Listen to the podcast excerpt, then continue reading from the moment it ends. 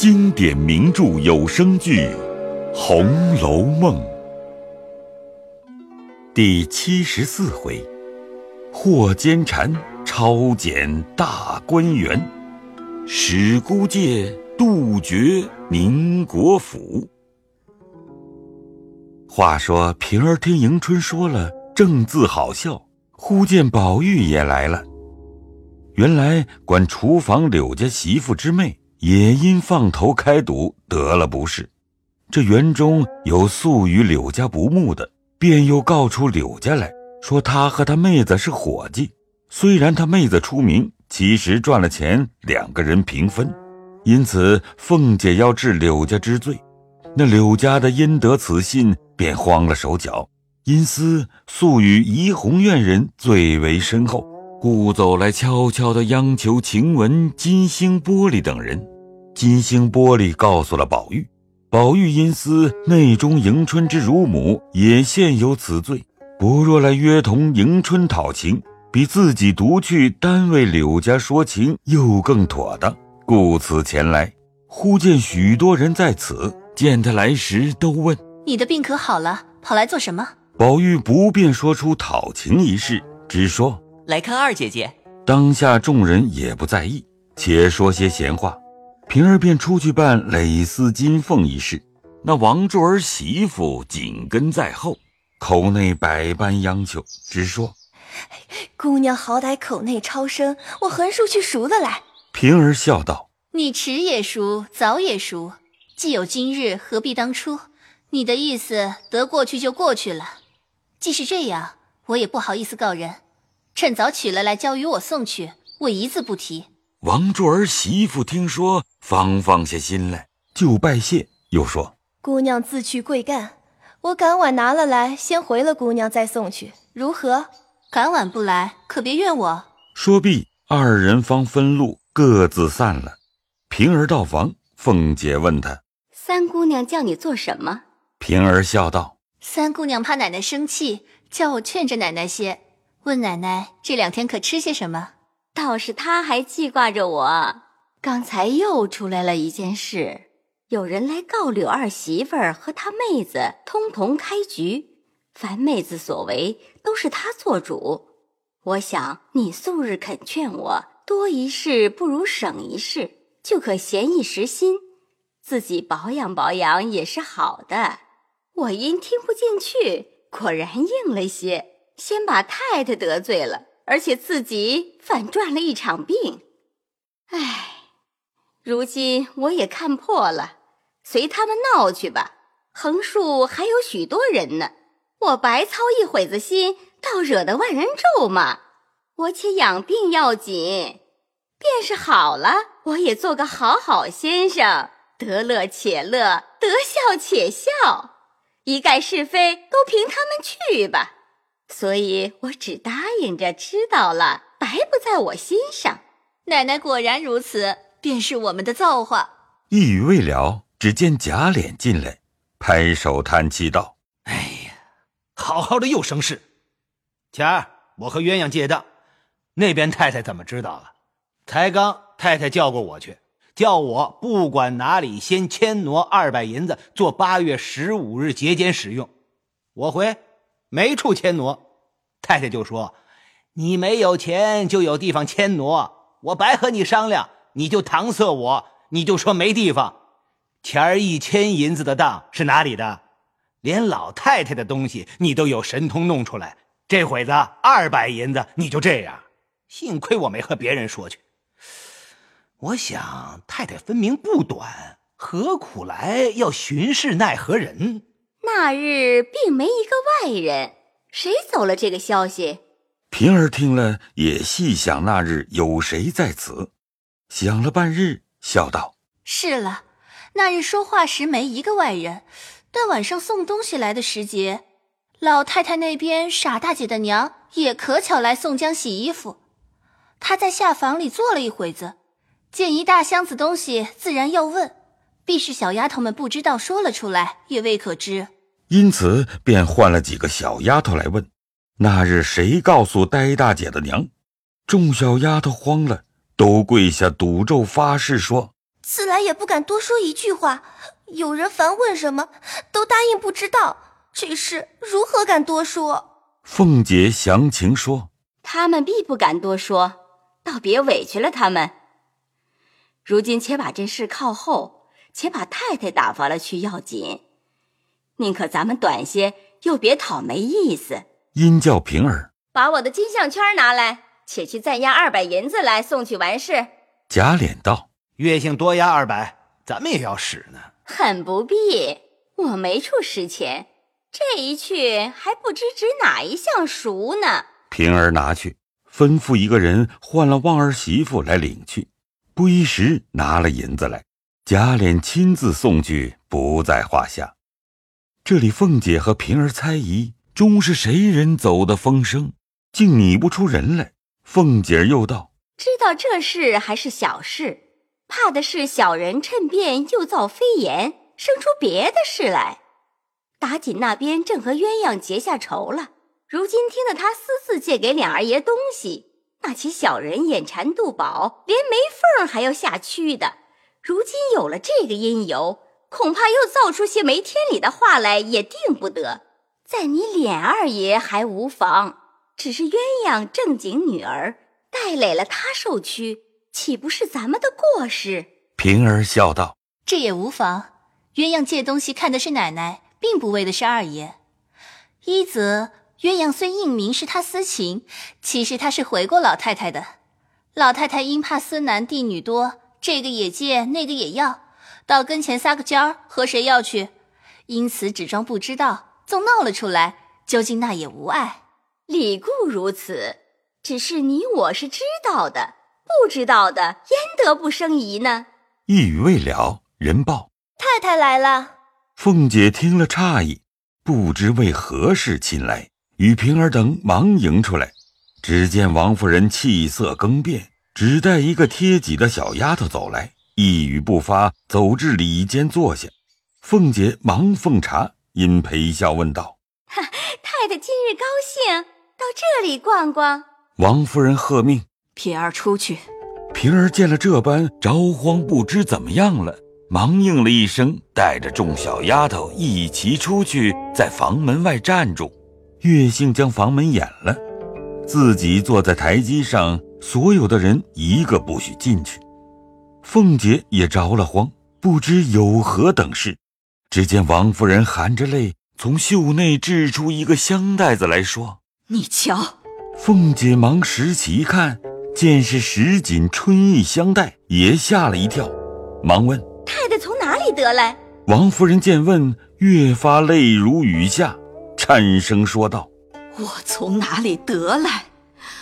我天天坐在井里，拿你当个细心人，所以我才偷个空。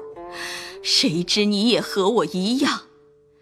哎，这样的东西，大天白日明摆在园里山石上，被老太太的丫头拾着。”不亏你婆婆遇见，早已送到老太太跟前去了。我且问你，这个东西如何移在那里来？凤姐听得也更了颜色，忙问：“太太怎知是我的？”王夫人又哭又叹，说道：“你反问我？哎，你想，一家子除了你们小夫小妻，愚者老婆子们，要这个何用？”在女孩子们是从哪里得来？自然是那脸儿不长进下流种子那里弄来。你们又何其当做一件玩意儿？年轻人儿女闺房私意是有的，你还和我赖？杏儿园内上下人还不解释，尚未捡得。倘或丫头们捡着，你姊妹看见，这还了得？不然有那小丫头们捡着，出去说是园内捡着的，外人知道，这性命脸面要也不要。凤姐听说，又急又愧，登时紫胀了面皮，便依炕沿双膝跪下，也含泪诉道：“太太说的固然有理，我也不敢辩我并无这样的东西，但其中还要求太太细详其理。”那香袋是外头故宫仿着内宫绣的，袋子穗子一概是市卖货。我便年轻不尊重些，也不要这劳什子，自然都是好的。此其一。二者这东西也不是常带着的，我纵有，也只好在家里，焉肯带在身上各处去？况且又在园里去，各个姊妹我们都肯拉拉扯扯，倘或露出来，不但在姊妹前，就是奴才看见，我有什么意思？我虽年轻不尊重，亦不能糊涂至此。三则论主子内，我是年轻媳妇。算起奴才来，比我更年轻的又不止一个人了。况且他们也常进园，晚间个人家去，焉知不是他们身上的？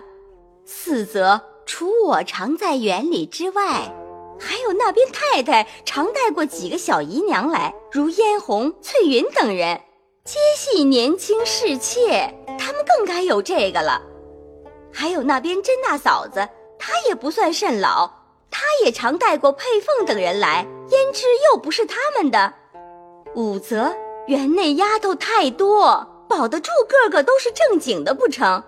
焉知年纪大些的知道了人事，或者一时半刻人查问不到，偷着出去，或借着因由同二门上小妖们打牙犯嘴，外头得了来的也未可知。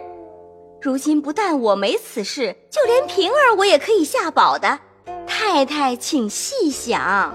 王夫人听了这一席话，大尽情理，吟叹道：“唉，你起来。我也知道你大家小姐出身，焉得轻薄至此？唉，不过我气急了，拿了话激你。但如今却怎么处？你婆婆才打发人封了这个给我瞧。”说是前日从傻大姐手里得的，把我气了个死。太太，快别生气。若被众人觉察了，保不定老太太不知道。且平心静气，暗暗访查，才得确实。纵然访不着，外人也不能知道。这叫做胳膊折在袖内。如今唯有趁着赌钱的因由，隔了许多的人这空。把周瑞媳妇、旺儿媳妇等四五个贴近不能走话的人安插在园里，以查赌为由。在如今，他们的丫头也太多了，保不住人大心大，生事作号，等闹出事来，反悔之不及。如今若无故裁革，不但姑娘们委屈烦恼，就连太太和我也过不去。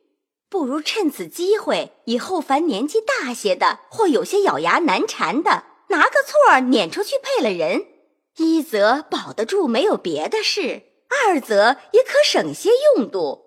太太想我这话如何？你说的何尝不是？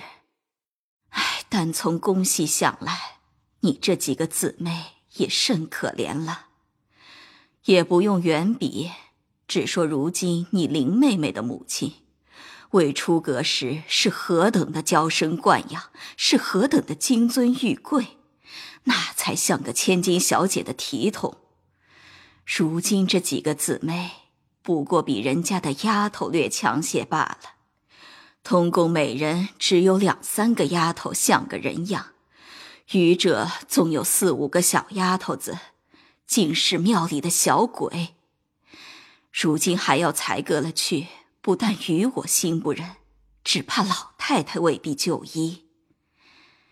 虽然艰难，难不至此。我虽没受过大荣华富贵，比你们是强的。如今我宁可省些，别委屈了他们。以后要升减，先从我来倒使得。如今且叫人传了周瑞家的等人进来。就吩咐他们快快暗地访拿这事要紧。凤姐听了，急唤平儿进来，吩咐出去。一时，周瑞家的与吴兴家的、郑华家的、来旺家的、来喜家的，现在五家陪房进来，余者皆在南方各有执事。王夫人正嫌人少，不能勘察，忽见邢夫人的陪房王善保家的走来。方才正是他送香囊来的。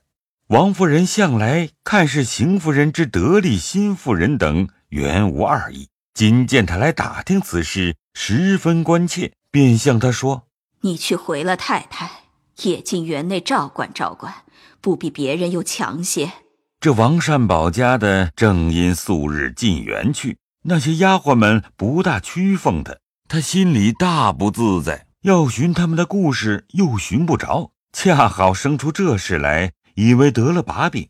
又听王夫人委托，正撞在心坎上，说：“哎，这个容易，不是奴才多话。论理这事儿该早严谨的，太太也不大往园里去。这些女孩子们一个个倒像受了封告似的，她们就成了千金小姐了。闹下天来，谁敢哼一声？不然就调唆姑娘的丫头们说欺负了姑娘们了，谁还担得起？”王夫人道：“这也有的常情，跟姑娘的丫头远比别的娇贵些。你们该劝他们，连主子们的姑娘不教导尚且不是，何况他们？别的都还罢了。太太不知道，一个宝玉屋里的晴雯，那丫头仗着她生的模样比别人标致些，又生了一张巧嘴。”天天打扮的像个西施的样子，在人跟前能说惯道，掐尖要强，一句话不投机，他就立起两个骚眼睛来骂人，妖妖巧巧，大不成个体统。王夫人听了这话，猛然触动往事，便问凤姐道：“上次我们跟了老太太进园逛去，有一个水蛇腰、削肩膀、眉眼又有些像你林妹妹的。”正在那里骂小丫头，我的心里很看不上那个轻狂样子。应同老太太走，我不曾说的。后来要问是谁，又偏忘了。今日对了坎儿，这丫头想必就是她了。凤姐道：“若论这些丫头们，总共比起来，都没晴雯生的好。论举止言语，她原轻薄些。”方才太太说的倒很像她，我也忘了那日的事，不敢乱说。王善保家的便道：“哎，不用这样，此刻不难叫了他来，太太瞧瞧。”王夫人道：“宝玉房里常见我的只有袭人、麝月，这两个笨笨的倒好。若有这个，他自不敢来见我的。我一生最嫌这样人。”况且又出来这个事，好好的宝玉，倘或叫这蹄子勾引坏了，那还了得？因叫自己的丫头来，吩咐他到园里去。只说我说有话问他们，留下袭人、麝月服侍宝玉，不必来。有一个晴雯最伶俐，叫她即刻快来。你不许和她说什么。小丫头子答应了，走入怡红院。正值晴雯身上不自在，睡中觉才起来，正发闷，听如此说，只得随了她来。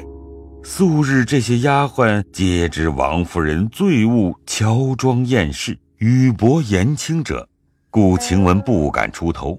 今因连日不自在，并没十分装饰，自为无碍。即到了凤姐房中，王夫人一见她钗朵鬓松，山垂带退。有春睡捧心之遗风，而且形容面貌恰是上月的那人，不觉勾起方才的火来。王夫人原是天真烂漫之人，喜怒出于心意，不比那些饰词演绎之人。今既真怒攻心，又勾起往事，便冷笑道：“哼，好个美人，真像个病西施了。”你天天做这轻狂样给谁看？你干的事打量我不知道呢。我且放着你，自然明儿揭你的皮。宝玉今日可好些？晴雯一听如此说，心内大意，便知有人暗算了他。虽然着恼，只不敢作声。他本是个聪明过顶的人，见问宝玉可好些，他便不肯以实话对。只说我不大到宝玉房里去，又不常和宝玉在一处，好歹我不能知。这只为袭人、麝月两个，这就该打嘴。你难道是死人？要你们做什么？我原是跟老太太的人，因老太太说园里空大人少，宝玉害怕，所以拨了我去外间屋里上夜，不过看屋子。我原回过，我笨，不能服侍。老太太骂了我说：“又不叫你管他的事，要伶俐的做什么？”我听了这话才去的。不过十天半个月之内，宝玉闷了，大家玩一会子就散了。至于宝玉饮食起坐，上一层有老奶奶、老妈妈们，下一层又有袭人、麝月、秋纹几个人。我闲着还要做老太太屋里的针线，所以宝玉的事竟不曾留心。太太既怪，从此后我留心就是了。王夫人信以为实了，忙说：“阿弥陀佛，你不敬宝玉是我的造化，竟不劳你费心。气是老太太给宝玉的，我明儿回了老太太再撵你。”因向王善保家的道：“你们进去。”好生防他几日，不许他在宝玉房里睡觉。等我回过老太太，再处置他。去，站在这里，我看不上这浪样。谁许你这样花红柳绿的装扮？晴雯只得出来，这气非同小可。一出门便拿手帕子握着脸，一头走一头哭，直哭到园门内去。这里王夫人向凤姐等自愿道。这几年我越发精神短了，照顾不到，这样妖精似的东西竟没看见，只怕这样的还有，明日倒得查查。凤姐见王夫人盛怒之际，又因王善保家的是邢夫人的耳目，常挑唆着邢夫人生事，纵有千百样言辞，此刻也不敢说，只低头答应着。王善保家的道。太太且请养息身体要紧，这些小事只交与奴才。如今要查这个主也极容易。等到晚上园门关了的时节，内外不通风，我们竟给他们个猛不防，带着人到各处丫头们房里搜寻。想来谁有这个，断不单只有这个，自然还有别的东西。那时翻出别的来，自然这个也是他的。王夫人道：“这话倒是。”若不如此，断不能清的清，白的白。因问凤姐如何，凤姐只得答应说：“太太说的是，就行罢了。这主意很是，不然一年也查不出来。”于是大家商议已定。